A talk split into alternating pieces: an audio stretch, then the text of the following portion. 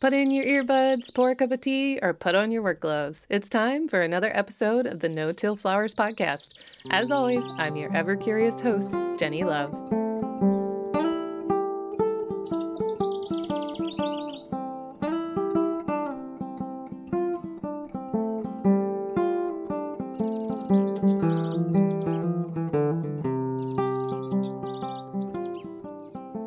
Every farm starts somewhere and it evolves over the years.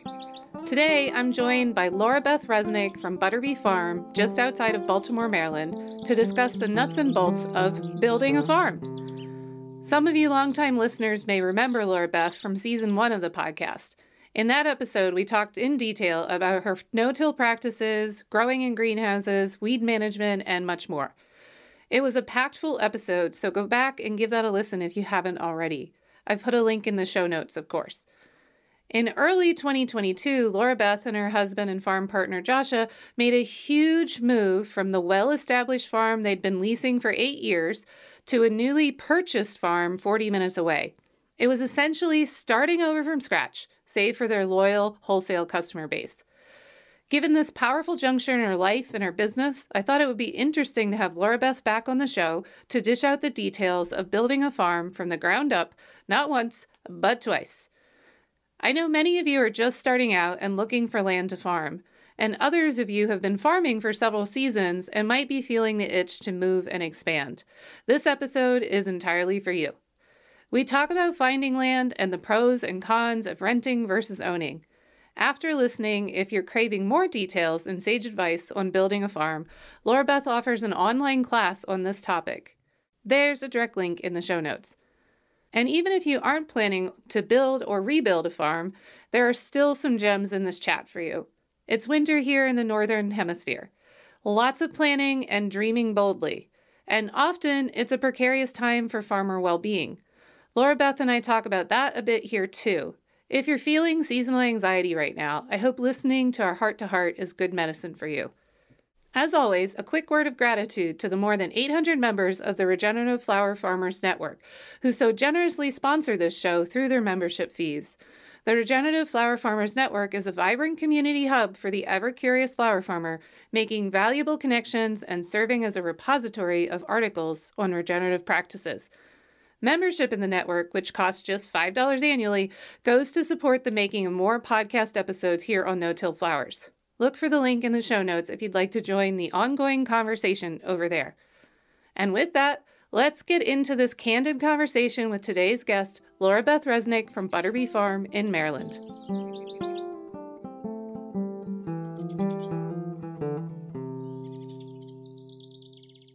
I have Laura Beth from Butterbee Farm with me again. Um, Laura Beth, you were with me back in season one. I think you were, were you even the first? No, I think you were the second guest on the podcast that I ever had. So things have really evolved for me and also evolved a lot for you with your farm at Butterbee and all the changes that you've made. So I wanted to bring you back on to the podcast now because you've made um, a big farm move. And I think there's a lot of insight that you can uh, convey to our listeners about how to find a farm, um, what to think about in terms of infrastructure and building out the farm, and all of that stuff. So, this is a question I've gotten from listeners, and I'm really excited to pick your brain today because you're one smart cookie. So, thanks for joining me again. Oh, thanks. Well, I'm really excited just to talk to you, and I love listening to your podcast. And yeah, it's great, great to be back. I'm excited. I feel like this is going to be an exorcism because I haven't really talked about what's been happening on with the move in a big sort of look back kind of way yet. So here we go. Oh, all right. Well, we're going to dive right in um, just because there's a lot of meat and potatoes that I can't wait to get out there on the airwaves. So let's start with just do a really, really quick, brief recap of your farming history. So you started flower farming in particular in 2014, I think it was. Is that right? Or am I getting my year wrong? Super close. Yeah, I started in 2013. Um, so this is our 10th season actively in business. And I started on a 13th of an acre in Baltimore City and then moved the farm out to Pikesville, where I had some family friends that had a farm and they had plenty of property, but they weren't really using it. Um, that's a whole thing too, like how I found that land. It wasn't easy or Yeah. simple, but And we'll go into uh, into it that kind of fell into my lap. hmm Exactly, Yeah. yeah. And then we were there for, I guess, eight years. And for six of those years, we lived on the property and worked for our landlords as groundskeepers. So my husband had that job full time. So he was still around. You know, I always say like he mowed circles around me while I was in the field farming flowers. And but he had technically had another full-time job. So and then we bought our own place and now we're here. Cool. Um, and you just give give listeners an idea in case they didn't hear your first episode, though everybody should totally go back to season one and look up my chat with Laura Beth back then, because she had so many amazing insights about just generally running a farm and everything. But um, just give listeners a recap too of your sales outlets. Basically, you do mostly wholesale, correct? We do, yeah. Almost probably 95% of what we sell goes directly to florists in Baltimore and DC. And that was the decision we made really early on because when I met my husband, I had just started the farm. I started the farm right before I met him. But when he came on board, he was like, look, we really need to think about what we want our lifestyle to be. He's very smart. He is smart. So that's what he said. and he said, We don't want to be working all weekends, right? Because we'll never see the people we love. And so we were like, Okay, we're not doing farmers markets because in our area, most of the good ones are on weekends. So that was out. And uh, there were a couple of other sales outlets I already knew I didn't want to do. Um, you know me. So, you know, I can, I have a lot of emotions. So sometimes retail, like face to face with customers, isn't a great thing for me because it's just dealing with a lot of people. So, um, as much as I love people, I sometimes can't handle like their emotional issues. You know what I right. mean? But for the record, you are excellent with people, but maybe that just doesn't feed your soul, which I can totally relate to. That's- maybe that's what it is. Thank you. Yeah. That's very nice. Maybe it's more just like a, you know, my preference. But yeah, so one-on-one relationships that are close is really what I enjoy. And so that's why we kind of dove right into florist sales. And we're lucky to meet Ellen Frost from Local Color Flowers in Baltimore, who kind of single-handedly created a local Baltimore flower movement. I guess almost nine years ago. And uh, yeah, she convinced me to grow flowers and to sell to her. And um, we kind of built from there. So now we have about 10 customers, I would say, who buy from us at least once a week, typically twice a week. And um, the rest of our product goes to, I guess we have over 100 people on our availability list who are not those 10, but they might order, you know, twice a year or just in the fall or whatever. Wow. That's a lot of customers then to manage in a wholesale perspective. So some in a future podcast I might bring you back again to talk about how to manage a big wholesale customer list. But for now, we'll stay focused because I go down rabbit holes way too much on this show. So so to recap, you started farming about 10 years ago. You were farming in Baltimore on a smaller space, and then you had to um, move your farm once and then again um, this past year you moved your farm in 2022 actually. So uh, basically you've set up a farm a flower farm in particular uh, a couple times. So i feel like that that is a, a great starting point for helping listeners who are also trying to start a flower farm figure out what they would do and how to do that. So this is this is the trajectory of our conversation though. There's so many amazing things in your brain that I could tease out and um, put on air. But let's start with how did you find your first piece of land, the very first one, the one that was like a 13th of an acre or whatever it was? Where, how did you do that one? What was that?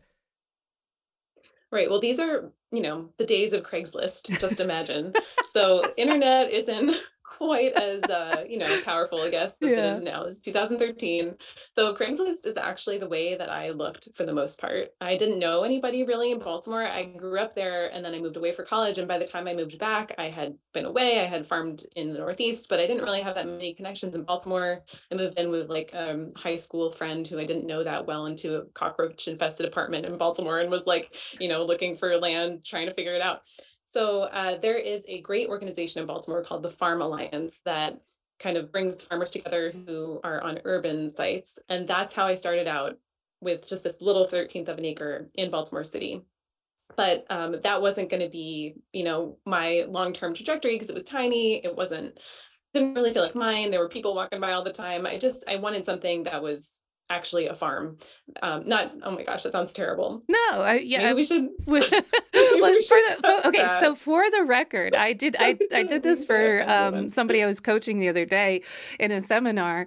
Um, I helped clarify what is a, a farm, technically speaking, by the USDA standards. Do you know this, Laura Beth? It's basically if you I sell, yeah, by USDA standards, if you sell a thousand dollars of something you grew or you know livestock or whatever but basically if you make a thousand dollars worth of sales in one year you are considered a farm by the usda so you just have to have a thousand dollars of sales so that's Amazing. yeah it doesn't take much to uh, Yeah. meet the meet the technical terms of it at least right exactly well what Yeah. i mean to say is i wanted to feel like i was on a stereotypical farm i wanted to feel Yeah. like there were rolling hills i wanted to you know have lots of land so um and i should say like call out to the amazing urban farmers in baltimore one of them maya Kosok from Hillen Homestead like she's amazing and her farm is incredible. So not Yeah. to say urban farmers can't be farmers. Yes definitely okay did i did i crawl my way out of that hole Yes, you Um, did. here- I think I think am. safely enough. Yeah, and, and for the record, I started on a very small space too, and it was a community garden in the city. We both have urban farms. I'm in Philly, you're in Baltimore, and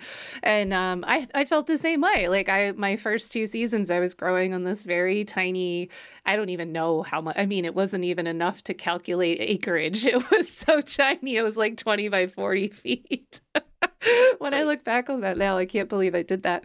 But i know um, it's so funny i know yeah, but we it, started yeah, and, and we grew businesses out of that. So you do not have to have a ton of space to start a flower business, to cultivate the flowers, to learn how to sell the flowers. In fact, I think starting small is actually really beneficial. You learn a lot of stuff. Right. You cultivate a customer base and then you, you know, I think the maybe a bigger mistake is the people that start with a whole acre but they've never sold a flower before and like then they just have a lot of wasted stems because they don't have the demand for it and and that's a lot of effort to go into um, if you Right. don't have what it takes so uh, so i think i think both of us starting small is good. Starting small is good everybody who's listening. Small is good. You don't have to have a lot of space. Small is great. small is great. But then you do want to get to a bigger space.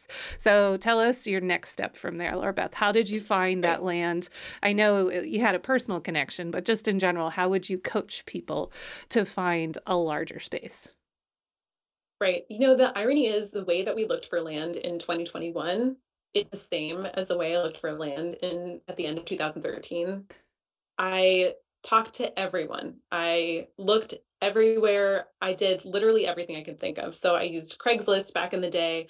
I would post about it. I would be on it all the time. I talked to everyone. I talked to people at the Farm Alliance. I talked to people at Future Harvest. Just every organization that has anything to do with farming, I would like be like, who do you know? Who can I talk to? I emailed people I knew who were landowners. I drove around and put envelopes in mailboxes. I did this Wow. both in 2013 and in 2021.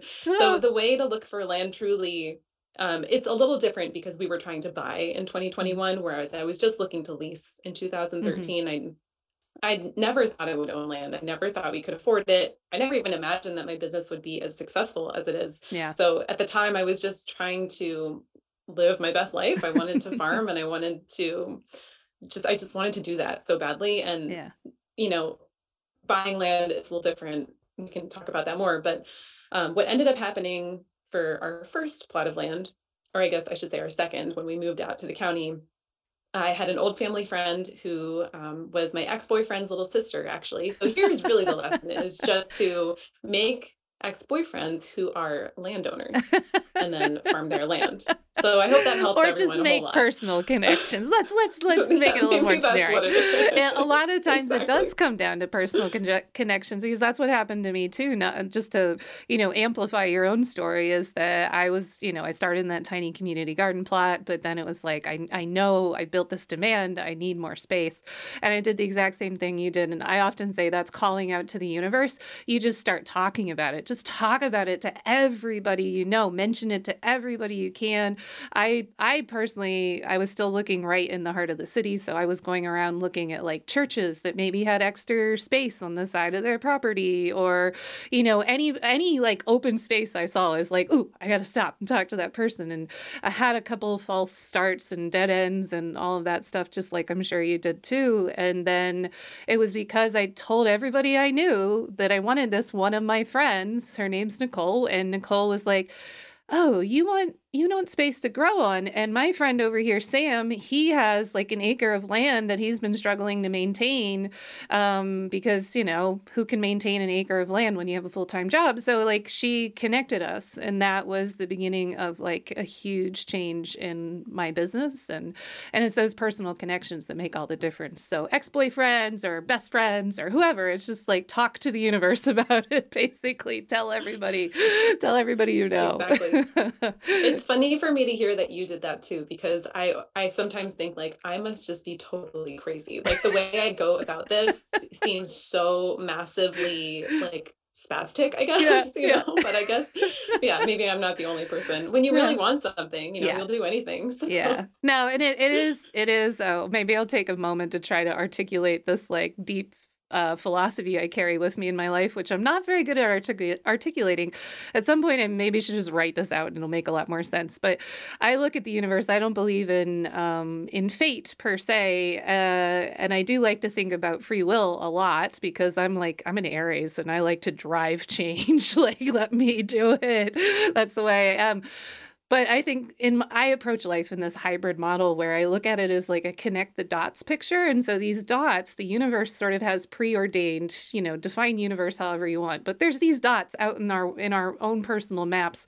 And then it's our job with our free will to draw the lines between the dots. So I always feel like the way you draw the lines is by talking about it, by manifesting it, so to speak, by saying to the universe, like, hey, I'm ready now. I know there's this dot out there somewhere. I don't know how to get to it, but I'm gonna I'm going to like have the faith to just keep moving forward in my own style in my own voice uh, with my own energy and be me and and then the dot every time I've I've held to this faith, it works. It really does. I swear it does. So um, I think you are manifesting that in your own way too over there, Laura Beth. Well, I love that so much. It my motto all of last year while we were moving the farm was trust the process, yeah. which I think is my way of saying what you're saying. Yeah, you know? yeah exactly. And it really, it really helped and worked. I mean, here we are, you know. So yeah, yeah, yeah, you you are on a new farm, but we don't want to give away all the all the spoiler bits just yet. So so let's go back. Okay, so you you uh, talked about it enough that somebody said, "Hey, here's land," and so you got into a lease in urban. Uh, it's an urban space, but you weren't right in the middle of Philadelphia anymore. You're in Pikesville, so or not Philadelphia, sorry, Baltimore. I'm in Philly. You're in Baltimore. But you moved out to Pikesville and had a much larger space. So tell us a little bit about that operation, just in general. Like, how did you get started? How did you grow it? And um, kind of what did you feel in the process of leasing land? What was that like in terms of how you moved forward in building your farm? Yeah, well, this is the part that'll probably take me some years to unpack on my own. But uh, I guess succinctly, we built up the farm over eight years, growing essentially a half acre every year. Wow. So we started with a half acre and we ended up at about four and a half. Is that right? Did I do the math right? Yeah, I, I think, think, so. so. I just know Something that's a lot that. of land, and your farm looked like it was yeah. four and a half acres. So yeah, I'll, I'll give that a nod. yeah, sure. right. We also built about one tunnel or greenhouse every year, and ended up with, I guess, total seven. Um, and we changed our growing practices too a few years in. We started tilling you know just how i had learned on farms where i trained and then we found Jean-Martin Fortier. Mm-hmm. if i'm saying his name right i don't speak french i don't, I don't and... speak french either. I can never say his name right. I'm sure i butcher it every yes. single time. You know that guy. Yeah. And uh, yes and we started using no-till methods probably around year like three at the okay. at the pikesville farm. And uh, sort of slowly grow our business bit by bit but i have looking back feel like year five at the new at the the old new place at the Pikesville place. at year five was when things really started to take off and it felt like people were coming to us instead of me having to knock on doors mm-hmm. and kind of like twist people's arms mm-hmm. to buy from us yeah. instead it felt like i could choose my customers and turn people away if it wasn't a good fit and um, it took us a while to get there and mm-hmm. around that same time was when i also hit a good stride with hiring and felt mm. like i knew what i needed and was able to manage people in a way that felt comfortable for me and comfortable for them so everything kind of came together around year five yeah, I feel like I hear that a lot. Year for, year five is like the make or break. You get up to year five as a grower, and it's like, cool, this is all sinking in, and the the wheels are clicking. You know, the cogs are moving, and they've they've caught onto each other, and everything's rolling. Or year five is like, I I can't I can't do this. So it's like that's I feel like that's the year I always hear that growers are either in for the long haul or they're not in for the long haul. So if you're if any listeners are approaching year five, um, buckle up. And I promise, Laura Beth and I are both examples of you get to year five and you you power through and you learn better and harder than you've ever learned before, and you can come out the chute on the other end better for it. Uh, but there are some people that that year five is a wall and then and then that's okay too. If year five is your year to realize this doesn't work it's not my cup of, of tea or my bin of worms whichever way you want to put it you can you can go you can go on and support other flower farmers in a different way so so yeah so right. five, just business models yeah. to you right. know suit your needs i yeah. often hear people say that they're um, like really unhappy growing like I, had, I was talking to somebody the other day a mentee who was saying they were growing like several acres of peonies mm. and from what she was saying it sounded like she wasn't able to take care of them in the way that she wanted to. So one of mm-hmm. the things we came to in that conversation was well maybe growing peonies is, is right for you but maybe just not three acres maybe one acre you know yeah. making it the work more accessible so that you don't feel like you're failing all the time. Right yeah. you know so there's other ways to adjust after year five if you feel like things aren't working you know. True true. Yeah i think the whole point is that there's an evolutionary process you know like your farm evolved tremendously over the past 10 years and i think everybody's farm evolves in you know throughout the lifetime. Uh, you know, Lisa at uh, the Gardener's Workshop talks about that all the time too, and uh, just you know the evolution of a farm. It's it's a complex, dynamic, living creature. It's not just a one time one time thing. This is the work of a lifetime, is what I always like to say and remind everybody because you can get into this funnel tunnel vision of of you know this season, this season. And it's like, yeah, it's actually not about this season. It's about all the seasons and, and what comes out of all of those seasons. So, yeah. Um, so we'll keep keep taking us through your own farm evolution then. So you you're year yeah, five, so- you hit your stride.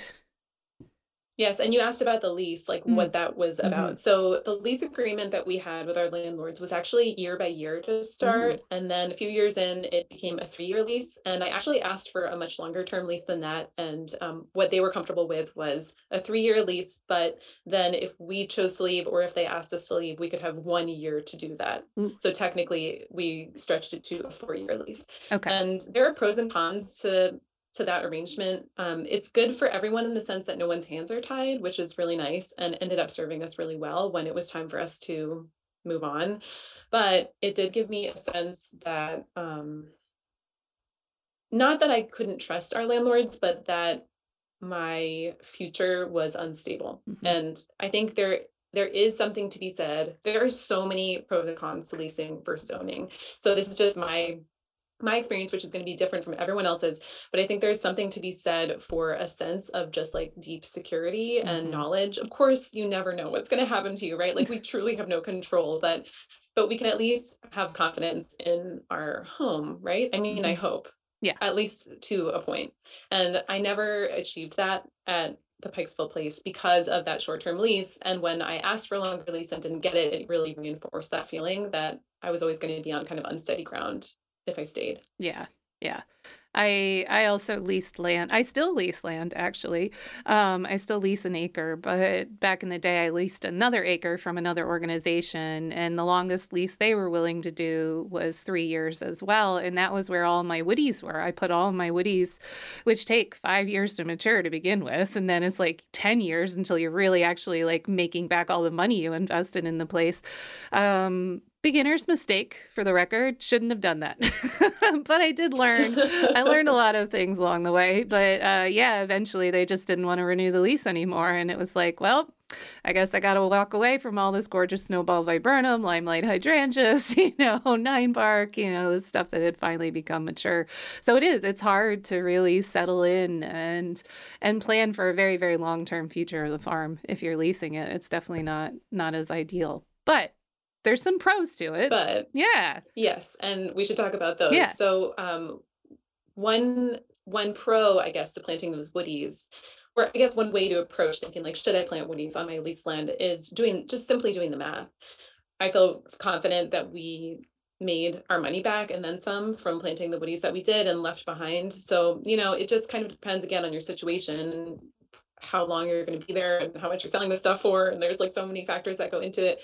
But we did leave the vast majority of our perennials behind. And um, it's a little painful. I, I think about them sometimes over there, 40 say, minutes away. you're like, my kids, my kids are out there somewhere. exactly. exactly. But, you know, we could not have afforded to buy land when we started the farm. And yeah by the time year eight rolled around, or I guess year nine, we realized we could. And that's mm-hmm. why we did. You know, it was like one day Joshua woke up and was like, hey, like, could we buy our own farm? And I was like mad at him. I was like, I do not want to do that. Why are you trying to break my whole sense right. of peace and existence? Yeah. And it was definitely an issue for a while. And then neither of us could really shake the idea. And and you know, we just realized that we had we had to, you know, right. it was like the next thing that that was calling us. Yeah. So, you know, we could not have done that without the our first nine years in business leasing at that low rate with like, you know, mm-hmm. Joshua making his side income as the groundskeeper on their farm. It just it had to happen. And not only that, but we learned so much yeah. about what not to do. Right, exactly. which we can utilize now. Yeah. I say make all the mistakes on somebody else's property. That's always mm-hmm. what I say. Exactly. make mistakes. And we did, else. I assure you. Right. so there's no shame in just spending five, ten years like growing in one space before you try to move to another. I think that one of the challenges is building up so much momentum in one space that then it is hard to steer the ship and change, which maybe is in the cards for you, is not in the cards for you. So, but the only way you get started is often by leasing land. I could not have afforded to buy land. Neither, you know, like you said, you couldn't either. So, so there's no, um, for those who are starting in flower farming who are listening or any kind of farming, it doesn't have to be flower farming, you know, it's a huge, huge cost to buy land. It's like one of the the biggest costs, probably the biggest cost you'll ever put into your business, into your farm enterprise. And to rush into that and to take on that debt load right from the beginning before you even have the sales model and have it all sorted out is like so much extra pressure. And you and I both, Laura Beth, can, uh, you know, witness, bear witness to the fact that like there's so much stress in this business to begin with.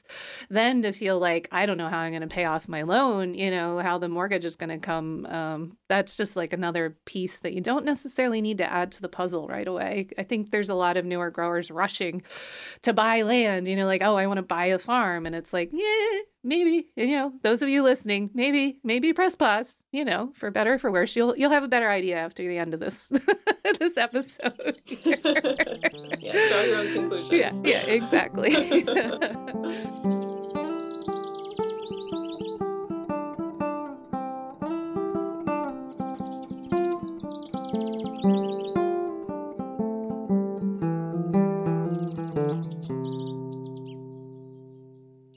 So you rented the land, you build up a, a huge amount of infrastructure on it.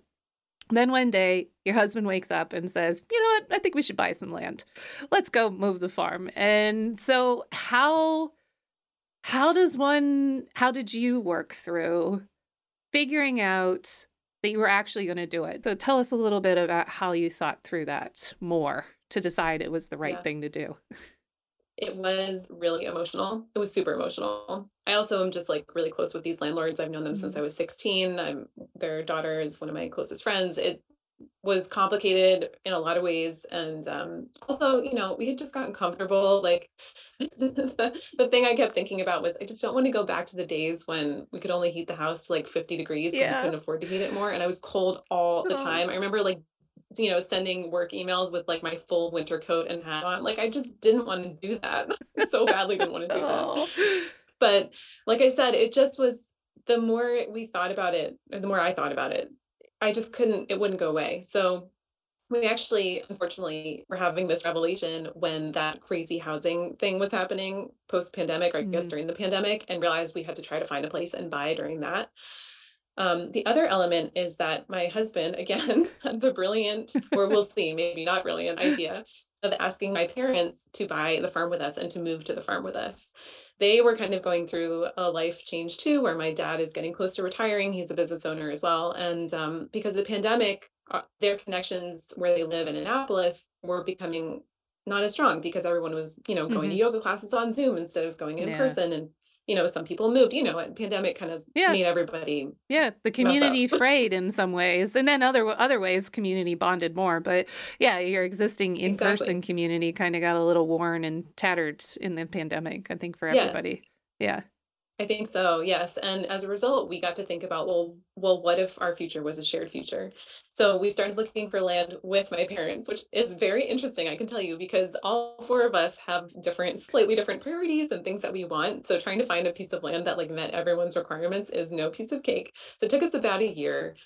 But during that process, we had to figure out what we can let go of, what you know we can compromise on. Um, the piece of property that we found ultimately was it was almost as, just as you said how you found your land. It was a friend sent a link that someone sent to her garden club. A woman was trying to sell her land, and it was really important to her to sell to a farmer. And that person chose us. I mean, we just got lucky. She liked us. We liked her. It was a for sale by owner. She didn't inflate the price like everybody else was. It was just lucky that's amazing. Uh, but at that point, we had spent, I know it was amazing. We spent like every, like I said, driving around, putting letters in mailboxes, yep. contacting everyone I knew. We had, we lost a contract that was pretty devastating before that, you know, so it wasn't like you know, boom, we got there. But mm-hmm. um, during that year, this has all happened last year, we also had to run the farm because we needed the income so that we could build up our infrastructure. So I would say last year was probably one of the hardest years of my life because Aww. I was trying to operate a really profitable, have a really profitable year right. in business. And also we were trying to like manifest this thing for ourselves. Yeah. So we bought the place in um, February or I guess March, and then spent the rest of the year just like working our butts off to run our farm and also move the farm at the same time. Wow. And how how far apart are the farms? Your original Pikesville farm and your current Whitehall farm. How what's the driving distance there? Yeah, it's 40 minutes, maybe an hour if, if traffic is bad. So yeah. it's not terrible, but it's also not, you know. Yeah, you don't just close. do that. You don't just be like, "Oh, I got to run to the other farm." Like that's that's a that's a commitment. That's like a whole day or a whole afternoon at least to be like, "Oh, I forgot the XYZ back at that farm. Now I got to drive over there and drive back." So, yeah, that's that's a challenge. Yeah. Yeah. Mm-hmm. It was. it was. As I'm talking about it, I'm like, we are crazy. You are crazy. So crazy. I am not going to lie. Uh, for everybody listening, Laura Beth is crazy. No, I she's a yes, good friend of mine, and I've watched this evolution and with all, and it's inspiring. So everybody should check out Butterbee Farms on Instagram to watch the videos and all the the uh, change. You know, literally, just it's a ton of change you've had in the past 12 months. It's kind of a, uh, beyond mind blowing to me. I'm not sure how you've done it all, frankly, but you're you're yeah, well, a you. very determined uh, person. that that is, I yes, I will do it. I will get done. One way you or will another. get it done. It always happens. so, all right. So you've decided the the reason you decided to to buy land. I think I want to tease this apart a little bit more for listeners to help everybody who is maybe in a similar position right now, sitting on the fence of like, do I buy? Do I stay and lease? Do you know how do I do it? Um, so one of the things I considered, well, again, like I said, my my situation was slightly different where it was do or die, either buy this land or lose my current existing farm. But one of the things I had always thought was like I would really like to purchase land so that I could start building equity for my farm. So I feel like a lot of times the challenge with leased space is that you can't necessarily build infrastructure. And when you build infrastructure as a business, as a business, you are building equity for your future. So there's these things that are now like hardcore tangible things. And I'm talking like barns, greenhouses, um, I don't know, any sort of literal infrastructure. You can also count tractors and stuff a little bit as infrastructure or as uh, equity. But these are things that help farmers, and particularly, uh, in particular, um, sort of uh, manage the ebb and flows of really good years and then really bad years. So it really helps with tax purposes, with your tax burden, to be able to build equity on your farm because then you can take the depreciation value. And for the record, I am no accountant. Um, I just had really smart parents who were also farmers who taught me this very early on, in my life. But basically, if you can build something, if you have a very good year as, as a farm, as a farm enterprise, if you can purchase something big and then lower your tax burden, then you will have long term financial stability as a farm. When you are on leased land, particularly smaller leased land, um, there's only so much you can build, if anything, that you can build. And so, therefore, you're essentially a cash based business, um, which makes you vulnerable to financial security. So not only are you vulnerable in the sense of you don't own the land and somebody could sweep it out from under you at any moment, but you're also sort of financially vulnerable and you're kind of living paycheck to paycheck ultimately, like one way or the other. It's just this, this cash system. Um, so that was one thing I considered strongly when purchasing my land. It was sort of um it was like okay cool this is a terrifying move for the record. I was so freaked out to buy i mean my land was super super expensive um because it's in philly and it was just like this thing i could not wrap my mind around. Laura beth i'm sure you guys had same like situation where it's just like holy cow this is so much money. I don't know how i'll ever pay this off. Um but it was i could start seeing after i got over the initial shock how I could build. I could I could build a barn, I could build a really good greenhouse that's going to last me for the rest of my life. I could put in these woodies that will be there for 20, 30 years until I retire. There are all these things that you can now put into place which would build your equity as a business. So, did you have a similar mental approach to it or how did it kind of work out for you and Josh like in general? You know, no, I would say no, but you're totally right about everything you said. And the thing that I'm thinking about is um, so we have a farm service agency loan. I'll talk more about, I'm teaching a class about how we built up the farm mm, called right. Building, what, what is it called? Building Butterbee Again. Yeah. That's what it's called. Building yeah. Butterbee Again. That's an online class. Anyway, I'm going to talk about this in detail okay. there, but just Great. briefly. So, farm service agency operating loan. Um, I believe so. How it works is if you or building infrastructure at your new place, they can take that as collateral for your hmm. loan. You know what I mean? So oh. like what you're saying was like concretely true for us because like we didn't own anything yet, right? Like when we were building the farm last year, we didn't like I mean yeah, we had our farm, we had the land, we had our mortgage, but we didn't have any infrastructure yet that was equity, right? That was right. valuable. Right. But the greenhouses were about to go up. So farm service agency said, "Great, we'll we'll take those as collateral. Like that is valuable mm. and we'll we'll recognize that." So what you're saying is that's what happened. You know what I oh, mean? Oh, like we were able to get yeah. our loan because of the stuff we were about to build. Oh wow. I didn't yeah, know was, that. Yeah. That's awesome. Yeah. If if anyone listening to this is a farm service agent and they're like, no, no, that's not how it works. I'm sorry, I might have botched it, but, but that is my understanding of what happened. So anyway, not, I don't think any FSA uh, agents are listening to us, but I could be wrong. I don't know. yes. If so, please comment. Right. Um, yeah. I for us, our situation had become so uncomfortable where we were leasing for a lot of different reasons that it honestly, like the fear of buying was less than the fear of staying. Oh, okay. The fear of going was was nothing compared to the fear of gotcha. staying. Gotcha. Gotcha. And we were both just having a really hard time. So it was more like abandoned ship. you know? So just to, no, I don't need you to go into into detail about this, but I just want to um, clarify for everybody listening. Once you told your landlords that you'd been leasing from that you wanted to leave, the relationship started to get rocky from there. Is that just a correct general statement? Actually, you know, I felt it's funny. I felt they were it got better actually after we Oh, told them we were going to leave. It there were just a couple years before that where I think Josh and I were just moving in this direction and our landlords were moving in the direction they were moving and Right. we were just sort of moving Yeah. apart, you know. But actually when we told them we were going to move on, they were really supportive. I mean, credit to them. Good. And in fact, they ended up buying some of our infrastructure, which really helped us build up the new farm. So um yes, it was uncomfortable. I wouldn't say it was bad Okay. It was just like, kind of uncomfortable because, Right. like, you know, it's like when you leave your job, but you like your boss, but it's Right. still weird. Like, you Yeah. told them you're quitting, but you Yeah. still have to work for them for a month, and Right. That's what I was wondering. about it. If it was just like it made things super Yes. awkward. So Yeah, yeah. Um, There were some other things unrelated to landlords that were making us uncomfortable too. I will tell you about it over a, okay.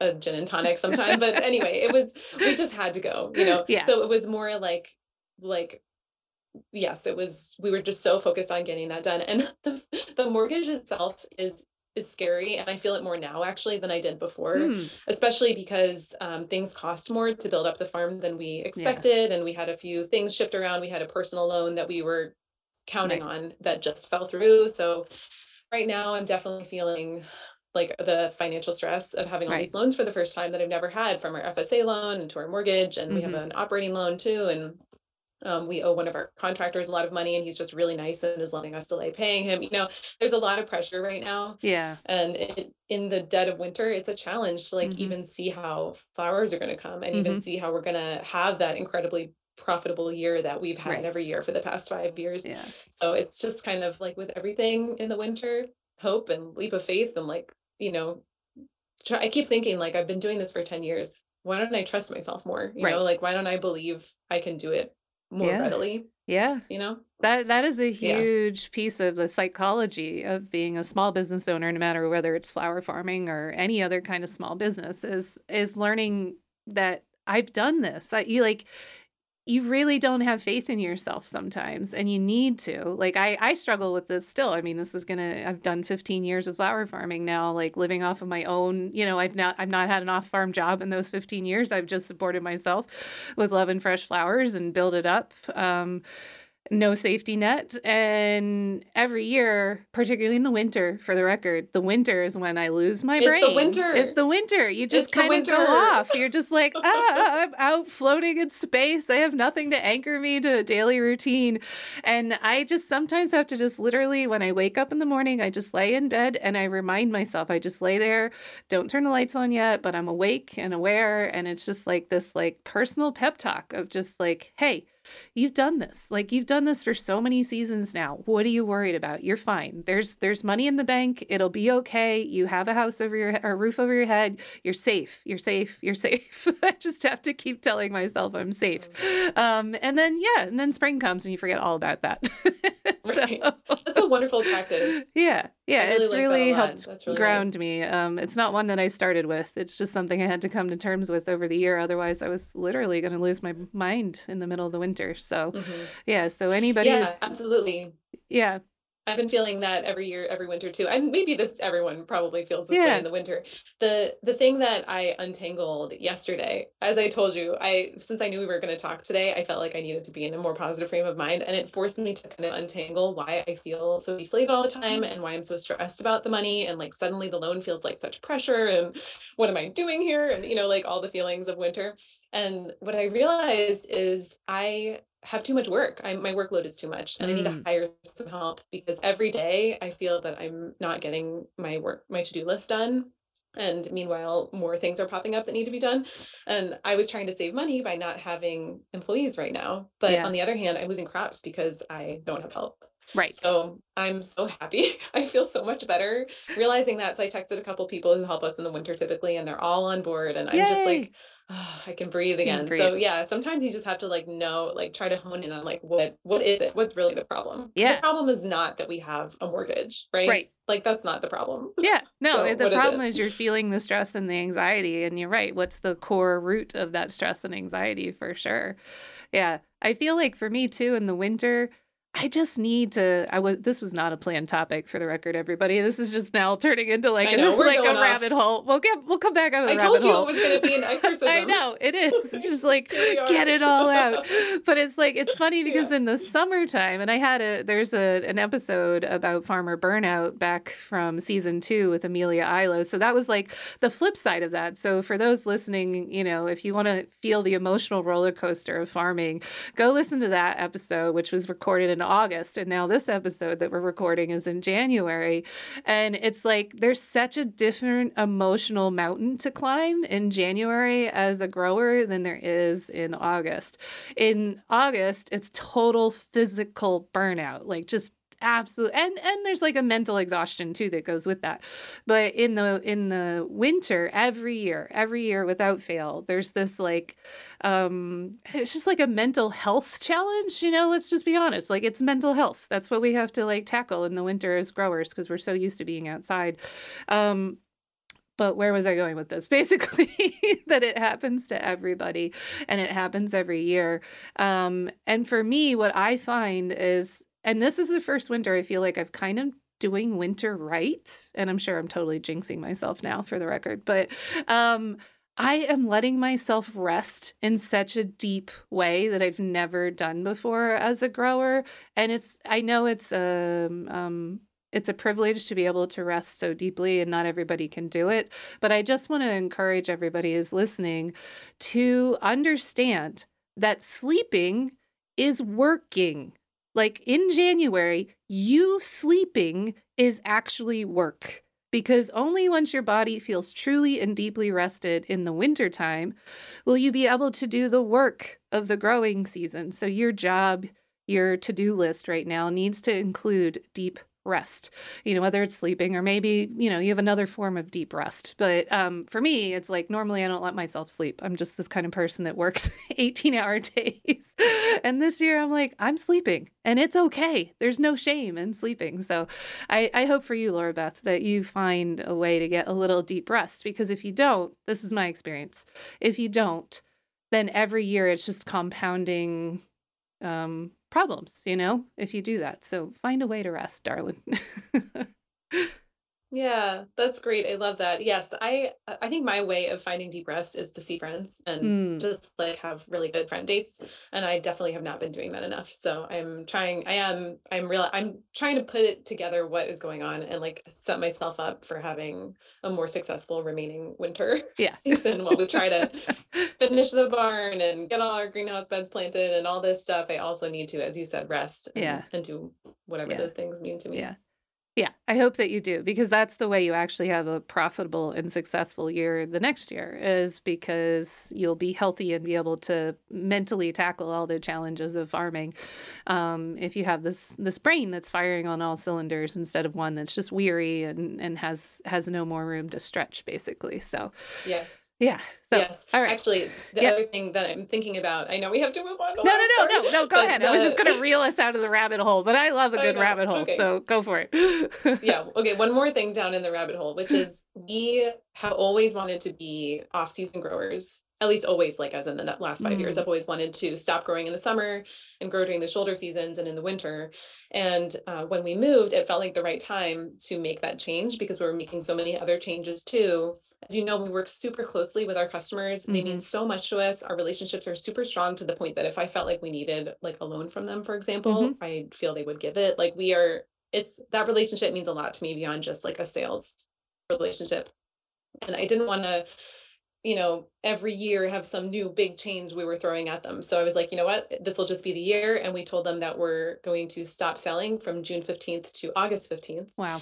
And during those eight weeks, we would just flip all the greenhouse beds for fall. We would get ourselves together. We'd go see friends. We'd relax a little bit. Um, you know, we wouldn't have Yeah. as many employees, so we could sort of be on our own a little more. And then the exchanges, we are going to grow late into the season. So we're going to try to one day hopefully have flowers through Christmas and um, hopefully have Valentine's Day flowers and all that. So one thing that I am wondering right now in the deep of winter when everything is dark and scary is maybe that was not a good choice because our our greenhouse you know production has been really delayed. Yeah. We, don't even have heat yet and now I'm worried that we're not going to make a- as much money as we need to Mm. in the spring and we already told people we're not going to grow for 8 weeks in the summer. We could totally change that. I mean, they would be Yeah. thrilled if we did, but Yeah. part of me is like I think the bigger part of me wants to stick to the decision. And we, you know, we committed to doing this for ourselves and we're never going to know if it works unless we try and find a way to make it work. Yeah. So I'd love to hear your advice actually. What do you think we should well, do? I Should we think- stick I to our think- summer break? or- Yeah, I think I'm going to throw your words right back at you in the in the most nurturing way possible. Trust the process. You know, that's what you've you've been trusting the process this whole time. You know, you guys know what you want out of your lives. Um and uh, I've coached a ton of people, and I know you've coached a, a lot of um, growers too, you know, through the years um, in terms of building a business. And the thing that I've always said is that you're building a business that makes you happy don't it doesn't matter if your customers are happy. I mean, your customers will be happy when you're happy, and that's not to say like be like whatever, I don't care what you want, rah, rah, rah. you know, but you do have to build a business that works for you, that is the right business for you instead of worrying about so like right now I'm sure you're feeling anxiety about those customers maybe feeling a little um like left out of your cycle or whatever over there and you maybe now you know also aren't going to have flowers for them here in the beginning of the spring the way you thought you were going to exactly. and so that feels right. really scary but at the end of the day like you said you've built such strong relationships with your customers and i know your customers so i know they're like super happy and delighted with butterbee farms so that they'll be there when you get back don't worry.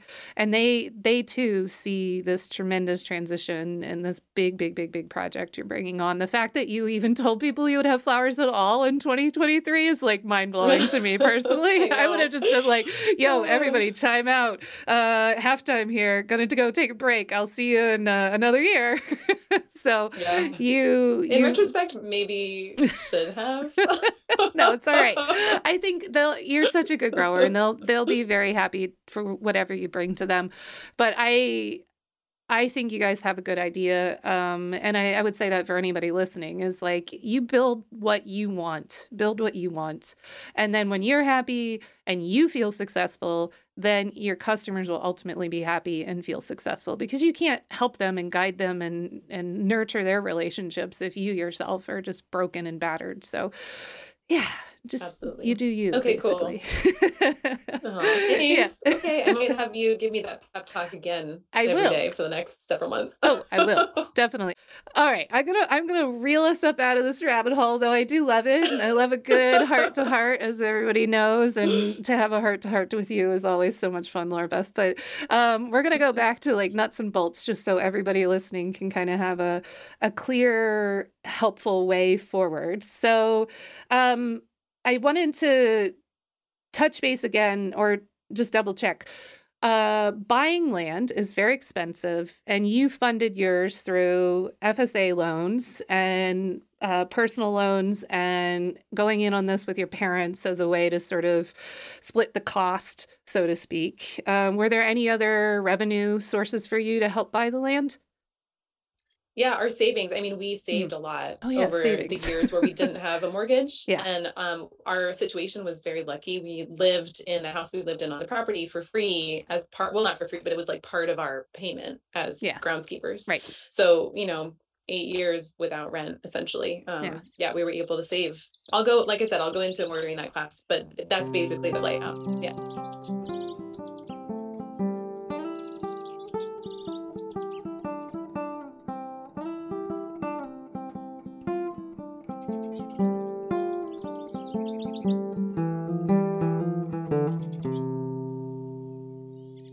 When you were looking at farmland, since you had a choice uh, of many, hopefully many properties, what were some of the factors you considered in terms of like, did you do soil testing when you were looking at land? Did you do water testing? Did you consider what infrastructure was there? What are some tips, just just quick, broad brushstroke tips you would give to people if they're looking for farmland? What would you say they should do?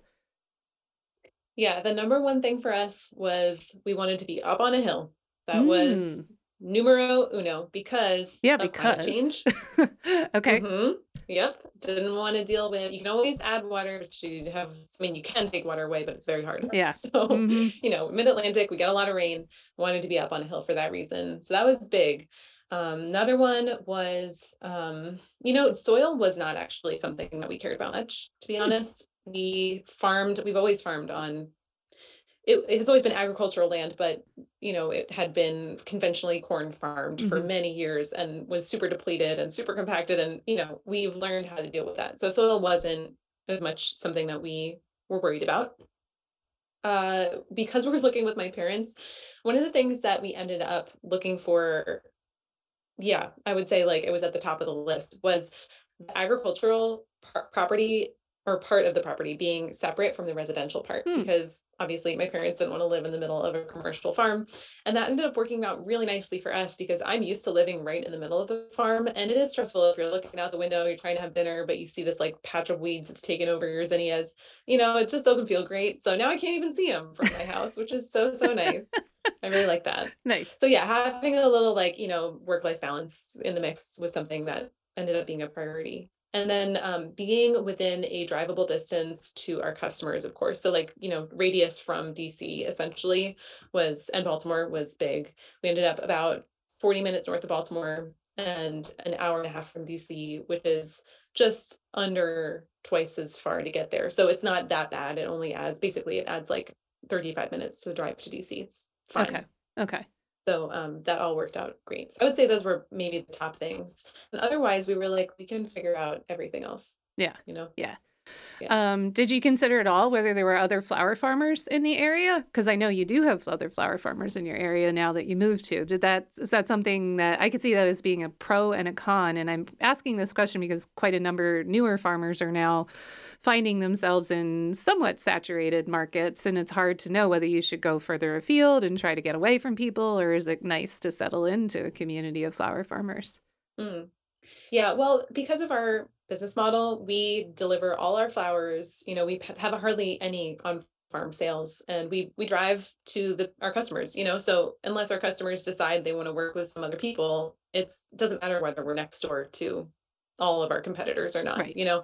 So yeah, not an issue, I would say. And we are in the middle of like a bunch of farmers. I mean, our now our local farmers market has one of our big competitors there, but we don't go to farmers market. Right. So like it's okay, you know. Yeah. And actually, just yesterday, I asked um, one of our the Flowers by Bowers, Mhm. Matt Bowers, right up the road, like less than a mile down the road from us, and we asked for his electrician, and he Yeah. gave us the name, and now Yeah. we're working with that guy. You know, so it it's all good. Yeah, I feel like there Yeah. could be a lot of great, you know, synergies, so to speak, by having Mm-hmm. other established flower farms around. You know, I don't consider that necessarily a horrible thing.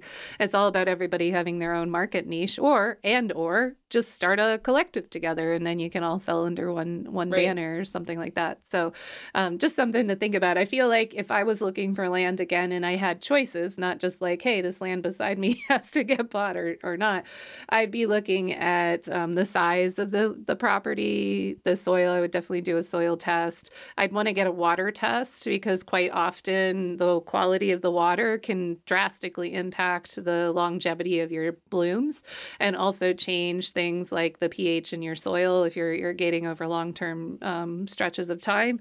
Um, and then I would personally be looking at like, how do you can a big truck get in? Like what kind of access can the public get in if you want to you know think about your sales model. What are you intending to sell? And then can those those vehicles get to you you know is one thing to consider.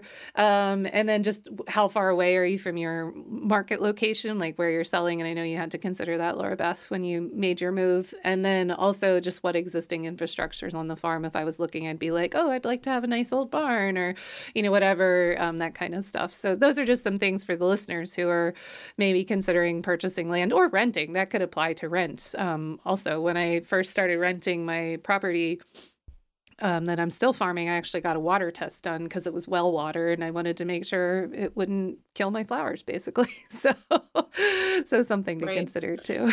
Yeah, it occurs to me as you say that list that okay, so we did have a list like that that was Okay. very detailed and it had everything we wanted, and we ended up having to throw it out the window Really? Yeah. because of the market that we were trying to find land in. Yeah. It was so hot. It was, I mean, I think what you're what you're saying is ideal, and hopefully people Yeah. who are looking for land have some years to do that, and then they can have that list and refer back to it and be like, how important is this to me, and do all the testing.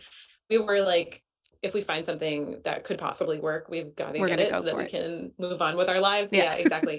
So yeah, I think what you're saying is ideal, and Yeah. people should do that, Yeah. and maybe just don't buy at the height of like the crazy house thing. right, right. Yeah, and I'm not saying those are just some ideas for everybody who has Mhm. who's very new and has no idea what questions to even begin to ask. Um, but yeah, Yes. like everything in farming, you just kind of have to at a certain point just like jump in that current and get washed down the stream and see where you come out in the fun. See, exactly. so it's not Yeah. like you can have all the like ideals in the world, but sometimes you just gotta go. You just gotta go. Sink or swim, Yes. baby. so, all right. So now my next question, um, to roll us along a little bit, is you you basically once you bought the farm, you had a clean slate. There were no structures on. I mean, I know you have an old barn. Um, for listeners, there is an older barn on your property that you bought, but essentially where you're farming, farming it was a blank slate and now you get to choose what you want to do and you, t- you have all these lessons you've brought with you. So this this here is the real magic everybody. If you had a farm and you were leasing it and you learned all your lessons at that old place now you get to go to a new place and start over and make really good choices for yourself. So laura beth what kind of choices did you guys make that you were like we're going to fix this this time it is kind of a dream, isn't it? Yeah. Well, at our old farm, all of our high tunnels were just wherever we had room to put them, as you know, because you've been mm-hmm. there. I mean, they're up on a hill, they're at the bottom of a hill. So they're all far apart from each other. There's no driving access to them. I mean, there's a lot of walking around. So at this farm, we were like, all of our greenhouses are going to be just right next to each other, boop, boop, boop. And we're going to be able to drive around all of them in a circle. it's, amazing. Wonderful. yes. So essentially when we we had a map of the farm on, you know, we had like a satellite image from Google Maps and we made many drawings of that map. But what ultimately happened was we looked at the flattest part of the farm because that's where the heated greenhouses were going to go. Mm. We were going to have to grade that so that we could put the greenhouses there. Since they have roof vents, they can't be on a slope like an unheated hoop house that doesn't have a vent. They do really need to be flat. Mm-hmm. And grading is really expensive. It was probably one of our business big, biggest expenses here. So we were like, all right, we need to pick the flattest part for the greenhouses. So that is was the cornerstone, and then everything else got built around that. So first, it was what's flattest or what can be made flattest most affordably. Greenhouses have to go there. Great. And then that means the road has to go in this certain way. That means that the barn has to be over here. That means that the well needs to be close to the barn. It sort of all came from that. Nice. So basically pick pick the central radius and then like, you know, draw or the axis, sorry, and then just radiate out from there in whatever way makes sense. So, yeah. Yes. Yeah, and for us like greenhouse is just like to give you a picture if you can picture like a rectangle um the greenhouses are in like the top corner mm-hmm. so that it wasn't like you know i think ideally it, we would have a perfectly flat piece of land and the barn would go right in the middle. Mm-hmm. and then everything else would radiate around the, the barn. And that is actually what ended up happening here but we had to think about it more like what's happening in the corner where it's right, flattest right. you know and then and then figure everything yeah, else out. yeah cool. Yeah. Were there any other big system changes that you made that could just you know sort of apply to anybody looking to build a farm out or this is maybe is too big of a question and something for another for your class no, or another a, conversation right we could go on and on and on and on and on but one huge change that i'm very excited about is at our at our old property we had a barn that we could use but it wasn't our barn and as you know we only really had a corner of the barn that mm-hmm. we could mm-hmm. use so basically we had a walk-in cooler and that was what we had in terms of a barn here we have a whole barn that we are building that will be right in the middle of the farm. So, you know, for the first time ever, my office can actually be at the barn. So if, if I'm sitting at my office emailing a florist about inventory, I can walk 10 feet to the cooler and look in there and answer the question, you know? Ugh. So just the efficiency of having that there. I mean, it's little stuff, but it's like, this is so simple. But for example, our employees never could make a tea for themselves on a hot day because we mm-hmm. didn't really have a barn where they could do that. And they can't just go into our house. Like that's kind of awkward. So here we're going to have like, you know, tea and we're going to have like i don't know pads and tampons for people you know like right. it's like small things yeah, but yeah and lockers i highly so... suggest getting lockers for employees by the way i got lockers exactly. for mine and it's they love it it's amazing yeah yeah people need to be comfortable so mm-hmm. that they want to come to work and they're excited about it so they have their sunscreen and their extra pair of shoes and you know it's those little things that i think are really going to change our lives yeah i'm so excited about it yeah we're have a little kitchenette in there it's nice. just like all of that is just going to be so great. So really, really excited about that. Um, and then let's see, there was one other thing I was going to tell you about that was, what was it? Everything next to each other. Um, oh yeah. Okay. So this leads into something I know you wanted to talk about, which is the goats. Oh yeah. So at the old place, yeah, we had solar powered electric fences that were about two feet high. Uh, they were there was one perimeter around the field of fencing, and then three feet out from that there was another perimeter of fencing, and mm-hmm. they were both electric, using just like a solar powered electric charger. And we would bait the fence with peanut butter like every week so that the deer Yep. would come up to it and like learn. We did that for 10 years. you It's so much and it work. It's I've done that too. It's so much work. Yes. And then you It's so much forget work. like one time or you don't get it mowed right or whatever. And then next thing you know, you got deer in your field. So- Exactly. Right. You can also train them to come up to the fence if you're not properly charging it. So Right. there's, you know, we had essentially four and a half acres fenced in with, we had like three different solar charge. It was like a whole thing. And I'm just so excited to not deal with that anymore. that was a huge priority at the new place.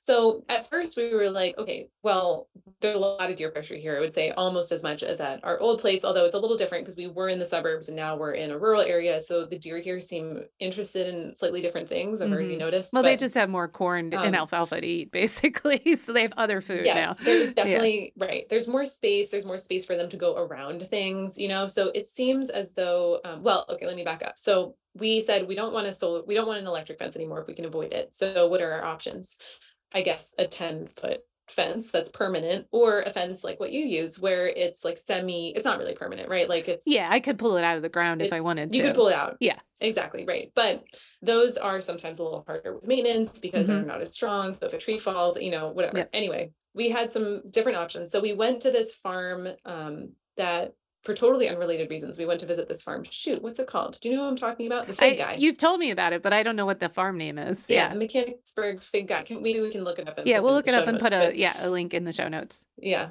He grows a lot of figs, lots of fruit. And when we went to see his fig operation, we saw this crazy fence that he had, which was basically the same as our solar powered electric fence, where it was the two perimeters of fencing, but the two perimeters were about 10 feet apart, so wider. And goats lived in between those fences, like essentially a moat, like a goat moat. Yeah, goat moat. I love it. There's a goat moat. I know. It's a goat moat. So we are like, what the heck is this? Like, aren't your goats getting out all the time and eating all your delicious fruit that is Right. like right next to them? And he was like, no, literally, we've never had a problem and deer never get in because they smell the goats Wow. and it deters them. So you're like, this is for us. so that's what we did. And now we have goats. that is amazing. So I know you just got the goats like a couple weeks ago. Uh, we'll do really because I've Mhm. had listeners ask about livestock at a flower farm, a small flower farm. So equivalent of like essentially. Um, oh, I don't think I I asked you to tell everybody like how much in theory acreage are you going to be on actually growing on at this new farm because it's not that big, um, and so you are still sort of Yeah. a small farm even though you've really dialed it in to like super fine tune everything. But t- how Yeah. how big is it? yeah. It's funny, it's almost exactly the same. So we had four and a half acres at the old place, and here we have four and a half acres too. It's like 4.9 or Okay. something, but slightly more of it is taken up by infrastructure than at the old place, you know, like our Right. barn's right in the middle Yeah. of it. We've got driveway.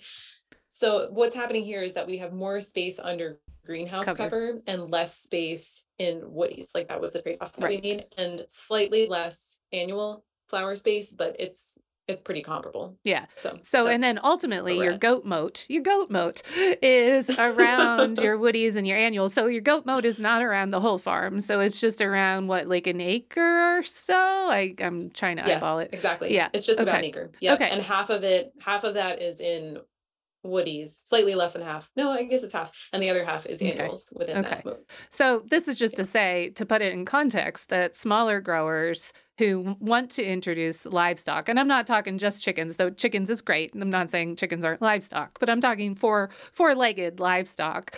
Um, a lot of times we feel like we need to have a lot of space, or I will say, I feel like I need to have a lot of space to introduce um, livestock in that manner. But yet, we all know that ruminants, or a lot of people realize that having um, hooved animals let's put it that way, is really good. Their manure is excellent for soil biology, for having better balanced soil, better nutrients in the soil.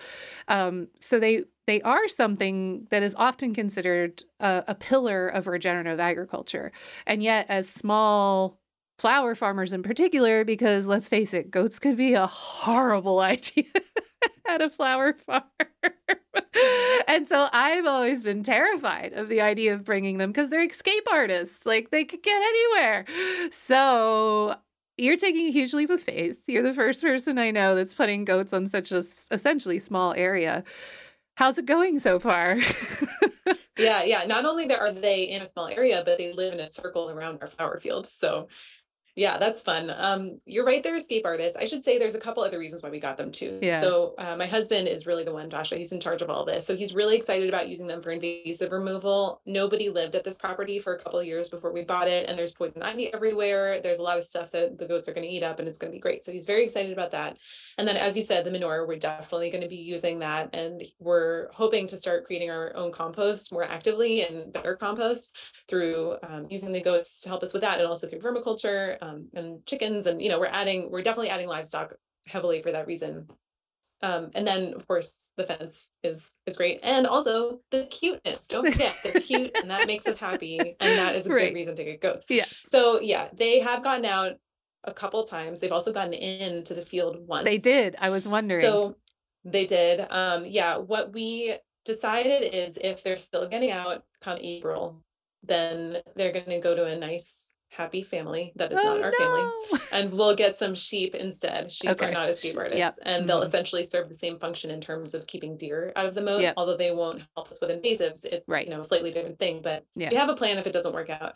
But what we've noticed about them is yes, they're really smart, but also we're really smart. So the the thing is just staying on top of you know what ways they use to get out and we've Mhm. already gotten smarter about it and noticed it and i you know actually the past couple weeks have been pretty successful so we'll see what happens Yeah. you know And also, they don't have a lot to eat right it. now. I'm, I know you're feeding them. Don't don't get me wrong, but there's not that much happening in their moat at the moment. So maybe once there's grass and you know, like more life happening in the moat, they won't be as tempted to leave the moat.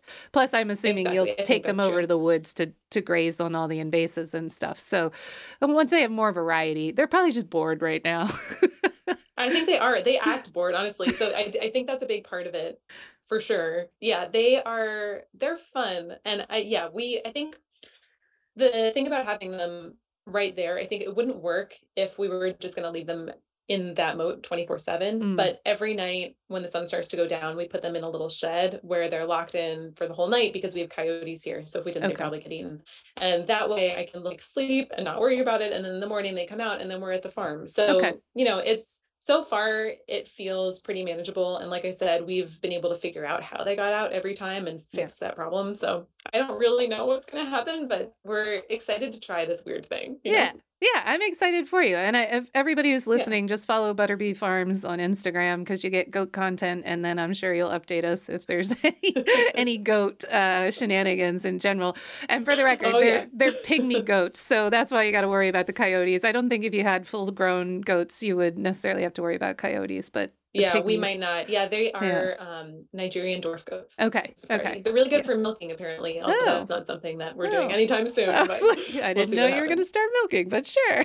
oh no nobody has time for that right. So Exactly. maybe that'll be my retirement project one day Uh, all right. So tell me, what has been some of your biggest eye openers in moving your farm? Because I'm sure it feels like you're starting all over again. I, I mean, you have to. Like, your soil is going to be a completely different soil, your layout's completely different. Where do you put all the stuff that you were used to knowing right where it is? So, like, what are some of the things that maybe anybody who's listening can really like understand about this process like what what what would you just basically tell people who are thinking about Mhm. moving a farm yeah, you actually just nailed it. It is exactly what you just said. It is that I think I know how long it takes to do things at the old farm. yeah And the thing is, that doesn't really translate at the new place because A, it's a totally different place with different things and factors.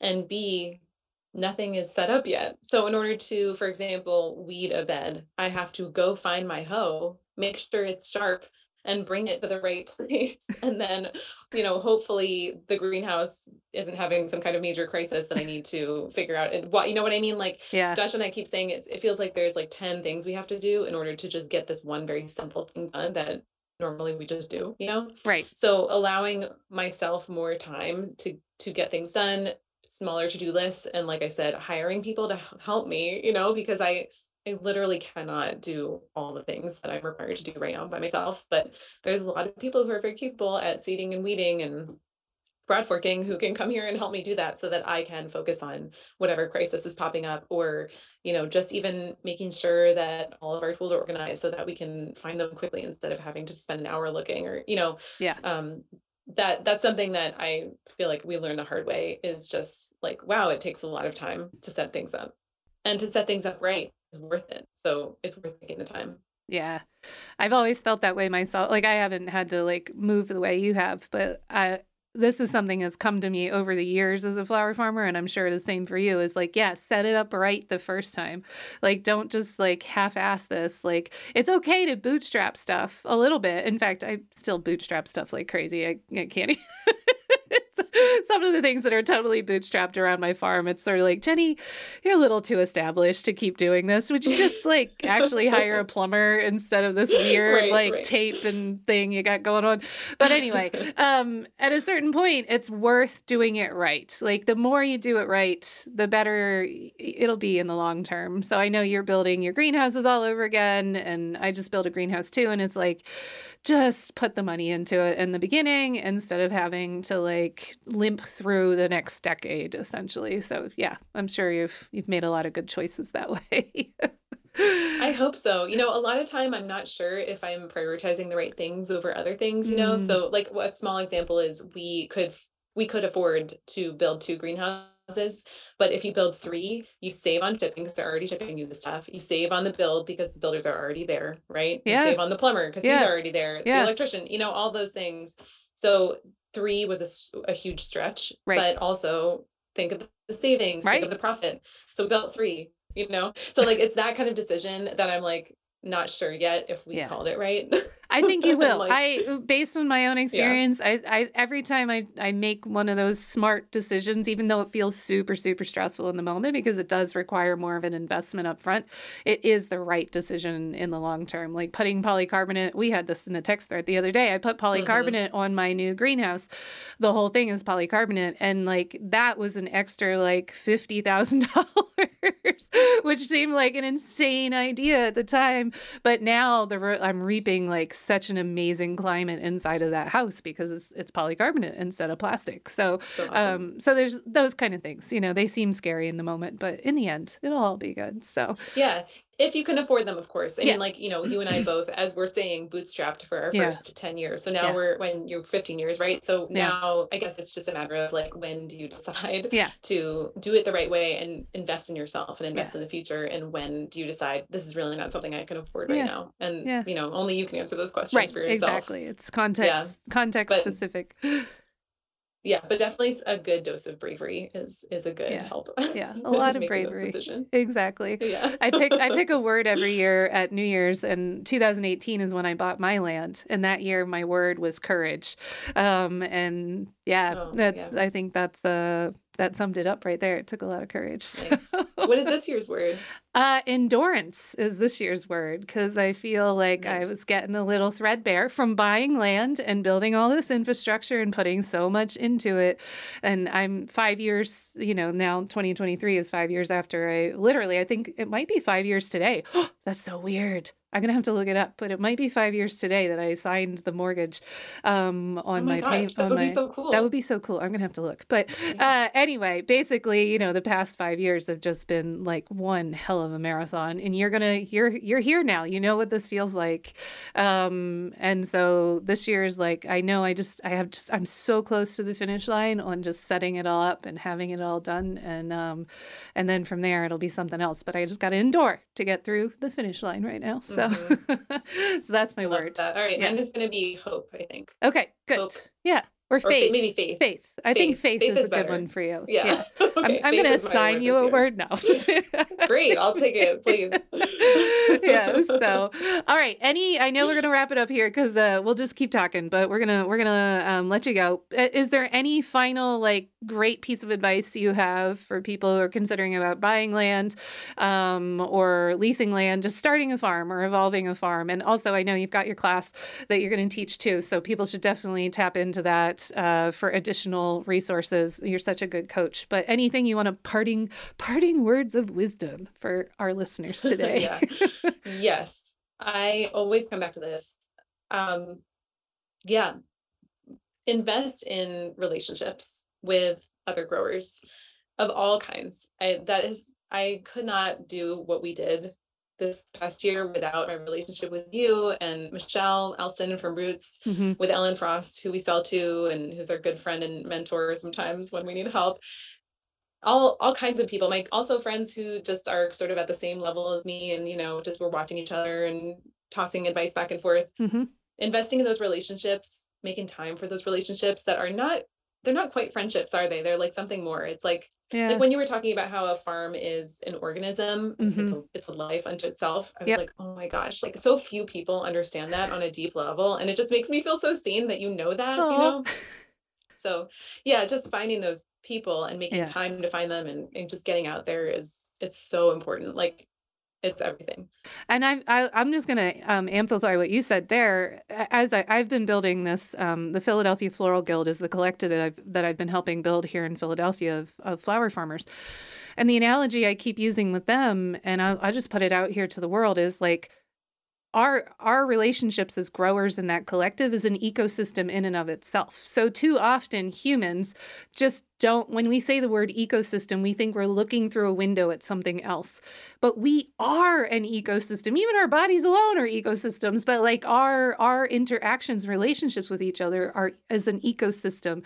The same way as like mycelium are an ecos, you know, are, are linked in with with tree roots and that tree's leaves are falling and providing shelter and housing for worms. You know, that that is an ecosystem. And the ecosystem, Laura Beth, you and I are friends and support each other and with our our our own ecosystem as well. Everybody is part of an ecosystem of your own human relationships. And then also your farmers is an ecosystem and all the things. So thank you for being with me today, Laura Beth. You always bring so much to the show. And I know everybody's going to love hearing your voice again. And um, yeah, um, you'll probably be back. I, I suspect you'll be back here. yeah, I don't think we covered like half of the list of questions you had. I know. So I There's so much. There's so much. yeah. So, thank right. you for having me. Yeah, thank you. So be well.